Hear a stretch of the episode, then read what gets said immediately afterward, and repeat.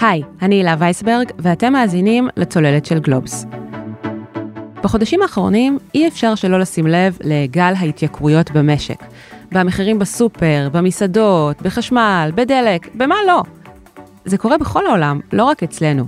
אבל בישראל, כמו בישראל, זה לא קורה רק בגלל אינפלציה ומשבר הקורונה.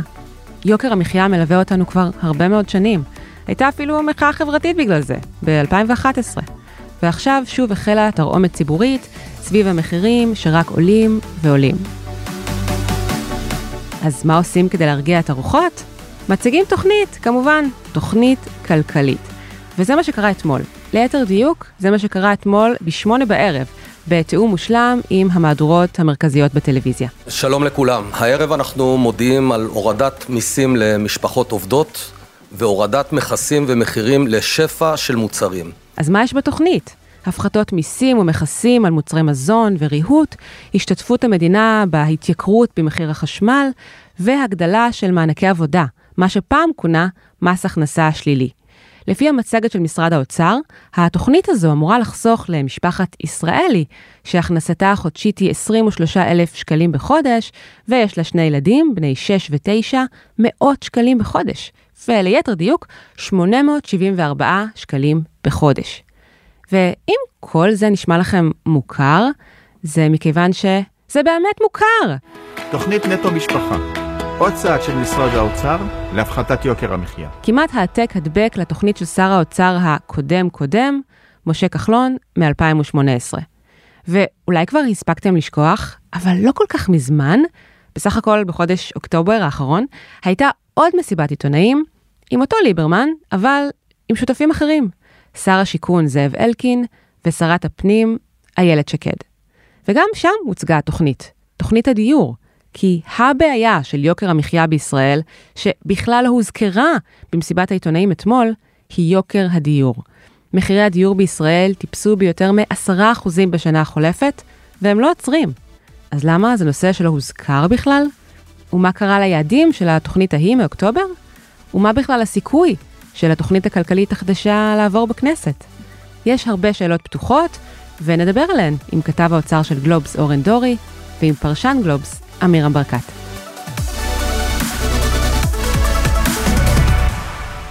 שלום אורן. שלום הילה.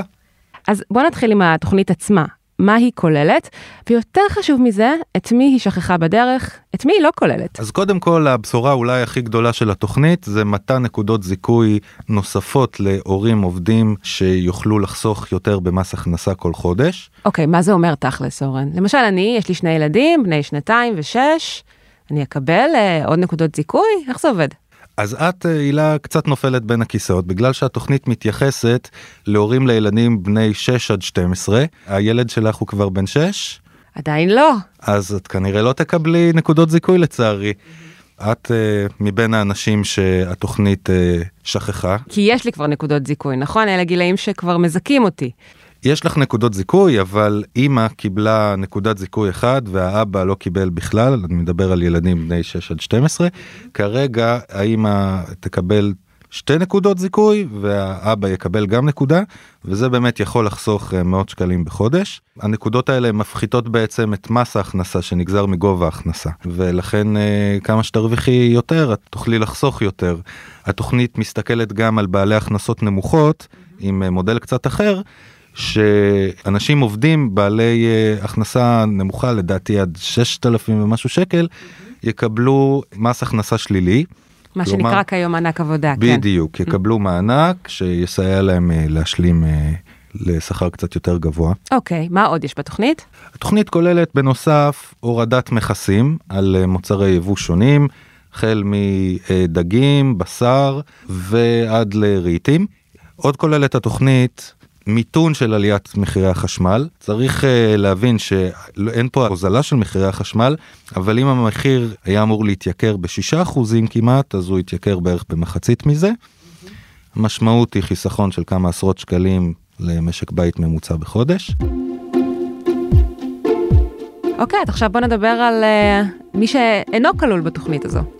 אוקיי, מי שלא כלול זה הרבה רווקים שלא יקבלו נקודות זיכוי בגלל שאין להם אה, ילדים עדיין. גמלאים שכבר לא עובדים, ומה עם העצמאים? טרם פורסמה התוכנית, היה הרבה מאוד דיבור על זה ששר החוץ יאיר לפיד נעמד עם הרגליים האחוריות, על זה שעצמאים שנפגעו בתקופת האומיקרון יקבלו גם כן סיוע ופיצוי, ולא ראינו אותם בסופו של דבר בתוכנית. בשעות האחרונות לפני הצגת התוכנית, יאיר לפיד מאוד uh, לחץ להכניס את ההצהרה לעצמאים שיקבלו רשת ביטחון, יש הצעות חוק שנידונות כבר כמה חודשים בנושא הזה. אה, בסופו של דבר לא הספיקו להכניס את זה לחבילה, אבל אה, לפיד וליברמן ובנט כן הגיעו להסכמות שיצהירו על אה, חבילה לעצמאים כנראה בשבוע הבא. וזה קרה למה? זה כי ליברמן לא רוצה לזרוק כסף מהמסוק, כפי שהוא עצמו ניסח את זה? כשביום ראשון נודע לכולם שביום רביעי תהיה הצהרה על צעדים לטיפול ביוקר המחיה, לחצו על האוצר מכל הכיוונים להכניס עוד ועוד הטבות. אה, יאיר לפיד באמת ניסה להכניס ברגע האחרון את התוכנית לעצמאים. אבל היו עוד הרבה לחצים גם מכיוונו של ראש הממשלה בנט שהגיע בהפתעה לדיון אה, במשרד האוצר ביום ראשון זה משהו שאנחנו אני לא זוכר מתי פעם אחרונה קרה שראש ממשלה הגיע אל משרד האוצר לדיונים בטח בצורה כזאת שהפתיעה את כל אה, בכירי האוצר. יש שם הרבה לחצים ששר האוצר כרגע סובל מהם שמצד אחד מושכים אותו בקואליציה לתת יותר ויותר הטבות ראינו גם את הלחצים של גדעון סער ואחרים בקואליציה להכניס לתוכנית הזאת אה, הורדה של אה, הבלו על הדלק מה שלא קרה בסוף. ומצד שני יש לחצים על ליברמן מתוך האוצר לא לפזר כסף ממסוקים כמו שהוא אמר ולכן אנחנו באמת לא ראינו את ההנחה על הבלו על הדלק אה, נכנסת לתוכנית הזאת. מה הרציונל מבחינתו של האוצר זה שבאמת הוא לא הכניס את המס על הדלק? קודם כל אם היו עושים את זה והיו מקצצים בבלו בחמישה עד עשרה אחוזים כמו שדיברו המשמעות הייתה ירידה של מיליארד עד שני מיליארד שקל בשנה בהכנסות המדינה המדינה בסופו של דבר כמה שהיא מעודדת כביכול אה, מעבר מרכב פרטי לשימוש בתחבורה ציבורית בסופו של דבר היא עדיין מתפרנסת מאוד מהמיסוי על הדלק ועל מיסוי על uh, מכוניות פרטיות בכלל. וזה לפרק uh, נפרד בפודקאסט כן, שלנו, כן. כן. נושא חשוב. מעבר לזה ליברמן אה, גם פשוט לא אהב את כל הלחצים שפתאום מכל כיוון באים ואומרים לו תעשה ככה תעשה ככה כשהוא בעצם יש לו את התוכנית שלו, יש את ההצעות שהציעו במשרד האוצר עצמו, והוא העדיף לא לפתוח את זה ליותר מדי דיונים. כלומר, פתחו את המגירה, מצאו שם את התוכנית אה, נטו כחלון, ואמרו, אוקיי, נשתמש בה שוב, זה לא גוזל יותר מדי מקופת המדינה. כן, יש לנו כבר uh, במגירה uh, תוכניות uh, שחיכו ליום הדין אצל האוצר, ובאמת העדיפו להשתמש בהם. צריך לשים לב שהתוכנית הזאת כמעט כולה לא כוללת הוצאות מצד המדינה, אלא אובדן הכנסות של המדינה. כן, בוא נדבר על זה, כי באמת אה, התוכנית נאמדת ביותר מ-4 מיליארד שקלים, ונשאלת השאלה, מאיפה יגיע הכסף? יפה. אז אתמול שאלו כמה פעמים את uh, שר האוצר ואת ראש הממשלה מאיפה יגיע הכסף במסיבת עיתונאים. תשובות ברורות הם לא סיפקו. אנחנו במצב טוב, עמדנו ביעדים. ולא יצטרכו לעשות פה קיצוץ רוחבי ואני לא, אתה יודע, לא, מח... לא מחלק צ'קים ללא כיסוי. שר האוצר אמר משהו כמו אם אנחנו יוצאים לתוכנית אז יש לה כיסוי, ראש הממשלה אמר משהו אחר, הוא אמר שהמקור לכסף הוא הצמיחה. מה זה אומר? ראש הממשלה מקווה שב-2022 והלאה ובשנים הקרובות הצמיחה בישראל אה, תעלה מספיק כדי שהמדינה תקבל יותר ויותר הכנסות ממיסים, אבל למעשה זה הימור, כי אנחנו כבר יודעים ש-2022 היא הרבה יותר תנודתית בשווקים, הרבה חברות הייטק ישראליות כבר נחתכו בשווי שלהם בבורסה, לכן יש חשש אה, שהמדינה תקבל פחות כסף מהנפקות בשנה הקרובה. גם אנשי המקצוע באוצר עוקבים בדאגה אחרי המגמות של 2022 והם בטוחים שהשנה הזאת היא לא תתאפיין בעליות ובזינוק בהכנסות כמו ב-2021 ולכן ההימור של הממשלה שיהיה לנו כסף מתוך גידול אה, בצמיחה בהכנסות הוא סוג של הימור. ואם הכסף לא יגיע, אז לא תהיה תוכנית? אם הכסף לא יגיע, אז uh, כנראה שיצטרכו להגדיל את הגירעון, וזה מסוכן במיוחד לאור העובדה שהשנה הבאה, 2023, אמורה להיות uh, הרבה יותר מרחיבה פיסקלית, כמו שכבר uh, רמז uh, ליברמן. שזה אומר במילים פשוטות? במילים פשוטות, פחות גזרות, יותר הקלות לציבור, ופחות ריסון של הגירעון גם ככה. אם 2022 תתאפיין עכשיו ביותר ויותר אה, מענקים וקופסאות קורונה למיניהם, כמו שאנחנו שומעים שמתכננים בנוסף לתוכניות הסיוע למשק, אז uh, יש סכנה משמעותית לגירעון. ציינת אורן הסרת מכסים ממוצרים כמו קמח, שמן זית, ביצים, בשר, דגים, רהיטים. כיצד הסרת מכסים יכולה להקל על יוקר המחיה? ומה לגבי הסרת מכסים על הפירות והירקות, שזה דבר שאמור להיכלל ברפורמה בחקלאות, שעברה במסגרת התקציב האחרון, ממש לא מזמן. אז קודם כל, הסרת מכסים אמורה לפתוח את השוק ליותר יבוא של מוצרים מחו"ל. להגדיל את התחרות ובכך גם בסוף אה, להוריד את המחירים אפילו של המוצרים הישראלים. כרגע רמות המכסים על המוצרים השונים מאוד מגוונות ממכסים נמוכים עד מכסים של מאות אחוזים. הרפורמה בחקלאות, ליברמן רצה עד הרגע האחרון להכניס אותה להצהרה אתמול, אבל לא הספיקו בגלל ש... קודם כל אין הסכמות עם החקלאים, המשא ומתן איתם לא צולח ותקוע כבר הרבה זמן. אז הכניסו את הרפורמה הזו לתקציב לחוק ההסדרים מבלי שבעצם הגיעו להסכמות סופיות עם החקלאים? כן, בגלל שליברמן ושר החקלאות עודד פורר אומרים, בצדק מבחינתם, שהם לא חייבים את הסכמת החקלאים בשביל לחתום על הצווים שיסירו את המכסים. הם יכולים לעשות את זה, בכל זאת הם יעדיפו להגיע להסכמות לפני שהולכים למהלכים חד צדדיים. הם רצו לעשות איזה טריק שישלבו את הרפורמה בחקלאות ביחד עם כל ההצהרה אתמול, כדי שחברי הכנסת שמתנגדים לחקלאות ממפלגות העבודה, כחול לבן ומרץ, לא יוכלו להפיל ולטרפד את הרפורמה בחקלאות. לסנדל אותם. כן, כי אם הם יפילו את החקלאות, אז uh, באותה נשימה הם יצטרכו להפיל גם את שאר ההקלות ביוקר המחיה, הורדות המיסים ומחירי החשמל. אבל בסופו של דבר זה לא קרה, ו... אנחנו נצטרך להמתין לראות מה יקרה בימים הקרובים. כן, כי בסופו של דבר באמת אה, הוזלות בתחום של פירות וירקות זה מהדברים היותר חשובים ויותר מקלים שיכולים להיות על יוקר המחיה, בטח על השכבות כן. החלשות. אם אנחנו מסתכלים על הזינוק במדד המחירים לצרכן, אנחנו רואים באמת שעליות אה, מחירי הפירות והירקות היו גבוהות יותר מעליות אפילו מחירי הנדלן. אבל בסופו של דבר יש גם שאלה עד כמה הרפורמה הזאת תוריד את המחירים. אפילו החקלאים מודים שהרפורמה בחקלאות יכולה להוריד את מחירי הפירות והירקות ב-13% בממוצע, אבל הם אומרים כזה דבר, ברגע שאנחנו נוריד את המכסים, החקלאים הישראלים ירדו מהשטחים שלהם, יפסיקו לגדל. וברגע שלא תהיה חקלאות ישראלית בהיקפים משמעותיים אז הטורקים שאנחנו קונים מהם אה, עגבניות והספרדים שאנחנו קונים מהם פשוט אה, יעלו את המחירים ואז גם הירידה במחיר לצרכן תתקזז. כן, טוב, זה הוויכוח הידוע שכנראה טרם אה, נפתר. כדי שהתוכנית הזאת תעבור, אורן, היא דורשת את אישור הכנסת. מה הסיכוי שהיא אכן תעבור כפי שהיא בכנסת? כן, חלק מהדברים דורשים כאמור חקיקה, ביניהם הנושא של אה, מס הכנסה. יכולות להיות התנגדויות בכנסת, אנחנו כבר מכירים חברי כנסת מסוימים שרוצים אולי לעשות כותרות בנושאים האלה, לדרוש אולי עוד דברים, לדרוש העלאת שכר המינימום, לשלב בתוך החבילה אה, כל מיני צעדים נוספים. להרחיב אולי את ההקלות, למה לא נקודות זיכוי גם לאמהות חד-הוריות וכן הלאה, למה לא אה, להרחיב את גילי הילדים, דברים מהסוג הזה.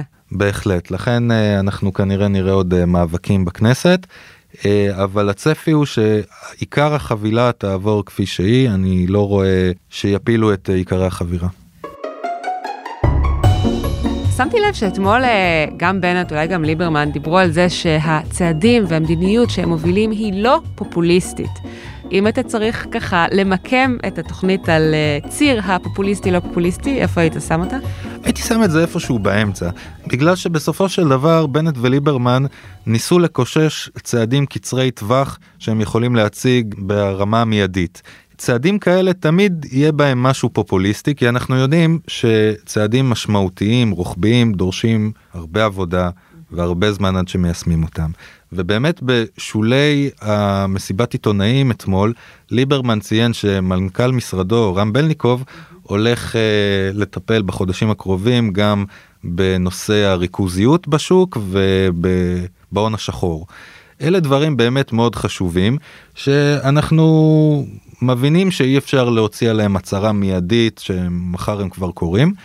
זה אולי יהיו הדברים הפחות פופוליסטיים בתוכנית אם באמת יעשו עבודה מקיפה אם יוכלו להפריד אה, מקטעי שוק כמו למשל שאנחנו רואים היום סיטונאים שהם גם אה, קמעונאים אם אנחנו רואים אה, יצרני ויבואני מזון שהם כל כך חזקים ומונופוליסטי שהם אה, יכולים למנוע כניסה של תחרות של אה, יצרנים קטנים אה, על המדפים בסופרמרקטים.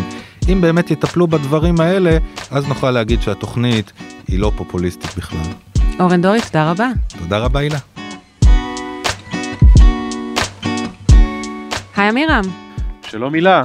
אז מה דעתך על התוכנית? שאלתי בדיוק את אורן דורי איפה הוא היה ממקם אותה, על הציר של אה, פופוליסטי לא פופוליסטי. מה דעתך? אני חושב שזו תוכנית לא פופוליסטית, סוג של אה, ערכת עזרה ראשונה שנמצאת אה, באוצר, בבניין שם, מין אה, דפיליברטור כזה, שהפקידים רצים מהר מהר ומחברים את החולה אה, לאלקטרודות שיש להם, אבל זה ממש, כל הדברים שיש פה הם... דברים שבאוצר מכירים, זה מתוך ארגז הכלים של פקידי האוצר, מה לעשות במקרה שפוליטיקאי בא וצועק, יש לי בעיית יוקר מחיה דחופה, אנא טפלו בה. זאת אומרת, הפוליטיקאים לא ניסו uh, לקבוע פה את uh, גבולות המגרש מחדש, לא ניסו לאתגר יותר מדי את הפקידים, אלא באו ואמרו, תנו לי מה שאתם יודעים לתת, וזה מה שיש. כן, אז, אז למה אתה מכנה את זה לא פופוליסטי? אם זה משהו ככה ששולפים מהמגירה והוא אה, פלסטר, הוא לא מטפל בבעיות העומק. כי ההצעות האלה הן הצעות שבאוצר אה, יכולים להצדיק אותן מבחינה כלכלית. זאת אומרת, התמיכה שהם יכולים לתת לזוגות אה, צעירים עובדים זה משהו שהוא אה, אמור לעודד עבודה. זאת אומרת, יש היגיון כלכלי מאחורי זה.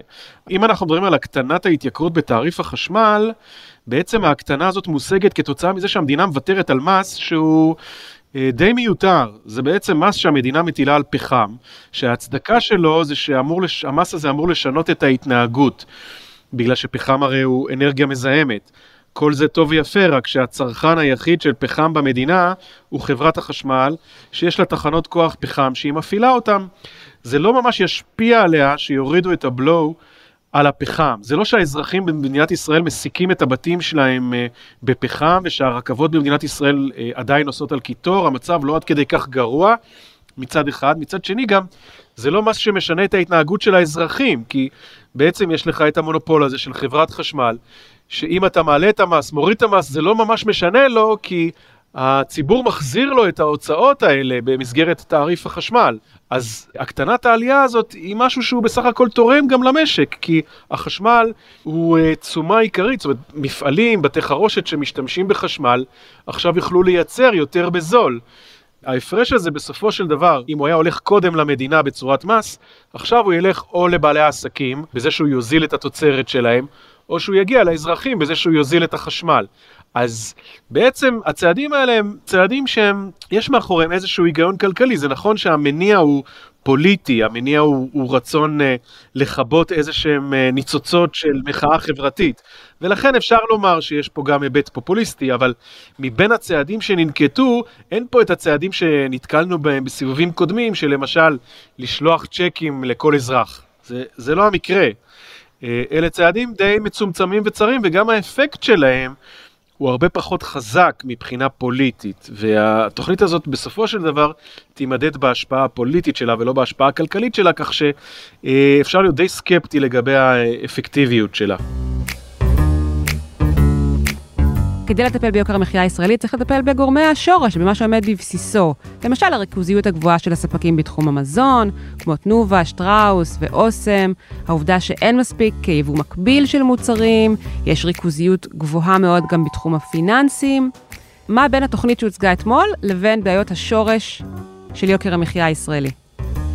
אז uh, ממש ממש ממש בסוף, אחרי ששר האוצר uh, ליברמן גמר להציג את כל uh, עיקרי התוכנית, את המצגת והשקפים והנתונים והכל, הוא אמר שהרפורמות uh, עכשיו עוברות לטיפולו של מנכ"ל האוצר uh, רמי בלינקוב. אז התשובה הקצרה היא שהתוכנית לא מטפלת בכל הסוגיות השורש האלה שאת uh, קראת להם, ובצדק.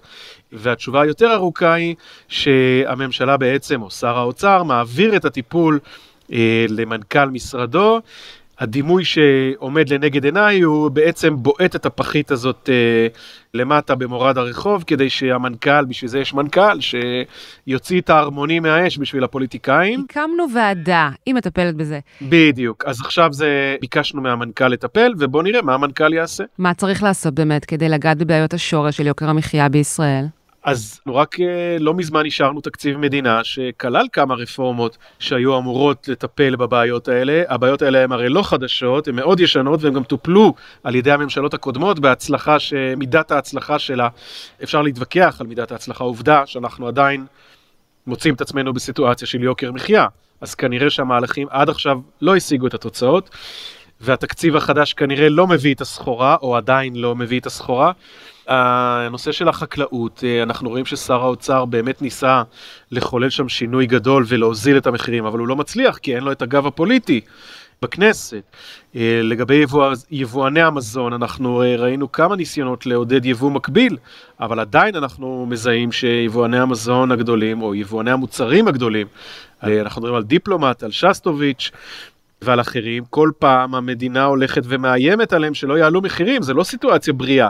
אז צריך למצוא לזה איזשהו פתרון. מצד אחד, אנחנו יודעים לזהות את הבעיה, מצד שני, אולי השוק הישראלי קטן מדי, אולי לא מצליחים להיכנס יבואנים אה, רציניים שיחוללו תחרות אמיתית, והיבואנים החזקים והגדולים למרות כל המאמצים שהיו עד היום, נשארים.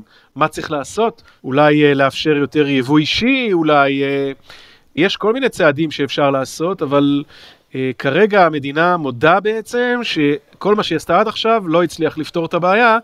אחרת לא היינו צריכים את מנכ"ל האוצר שיעשה לנו רפורמות חדשות. אז אולי עשר שנים אחרי מחאת 2011 הגיע הזמן לעוד מחאה. כנראה, ויש כמובן את נושא ההון השחור, אני מזכיר ששם האוצר הציע לא מעט צעדים, אבל אה, הוציאו לו אותם מתוך חוק ההסדרים.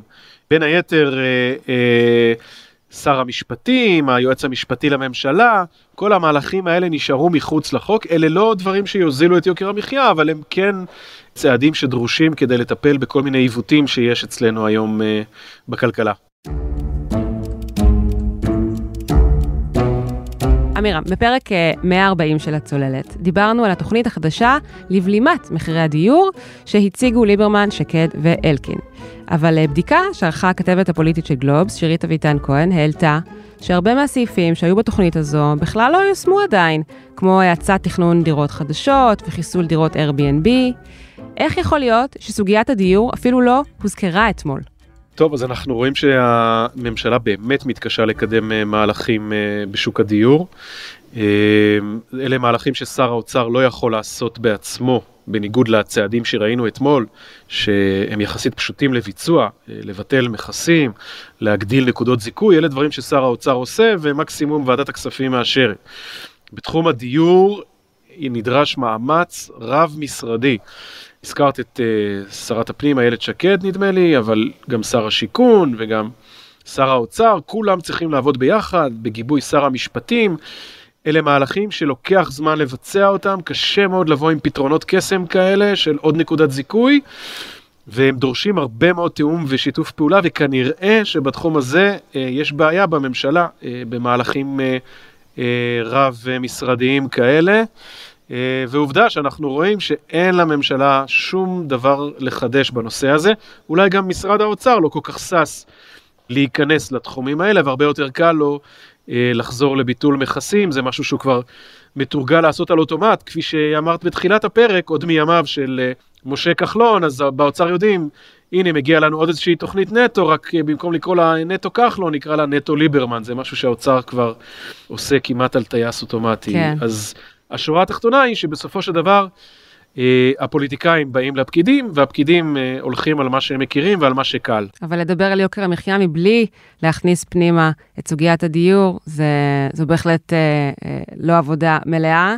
ובטח לא עבודה שתגרום לכולנו להרגיש אה, שחיינו הוזלו, בטח לא אלה שמחפשים לרכוש אה, דירה. ממש כך. יש לך גם נתונים על זה, נכון? כשאנחנו מדברים על יוקר המחיה, באמת כדאי uh, שנדע בעצם ממה מורכב סל ההוצאות של uh, משפחה ממוצעת, מה הפרופורציות. אז uh, אם אנחנו דיברנו על מחירי החשמל, אז לפחות מבחינת הצרכן הביתי, העלות של החשמל שאנחנו משלמים והבנזין, ביחד, כל סעיף האנרגיה, חשמל, בנזין, גז, מי שמשלם, כל הדברים האלה ביחד הם בסך הכל חמישה אחוז מסל ההוצאות החודשי של משפחה ממוצעת.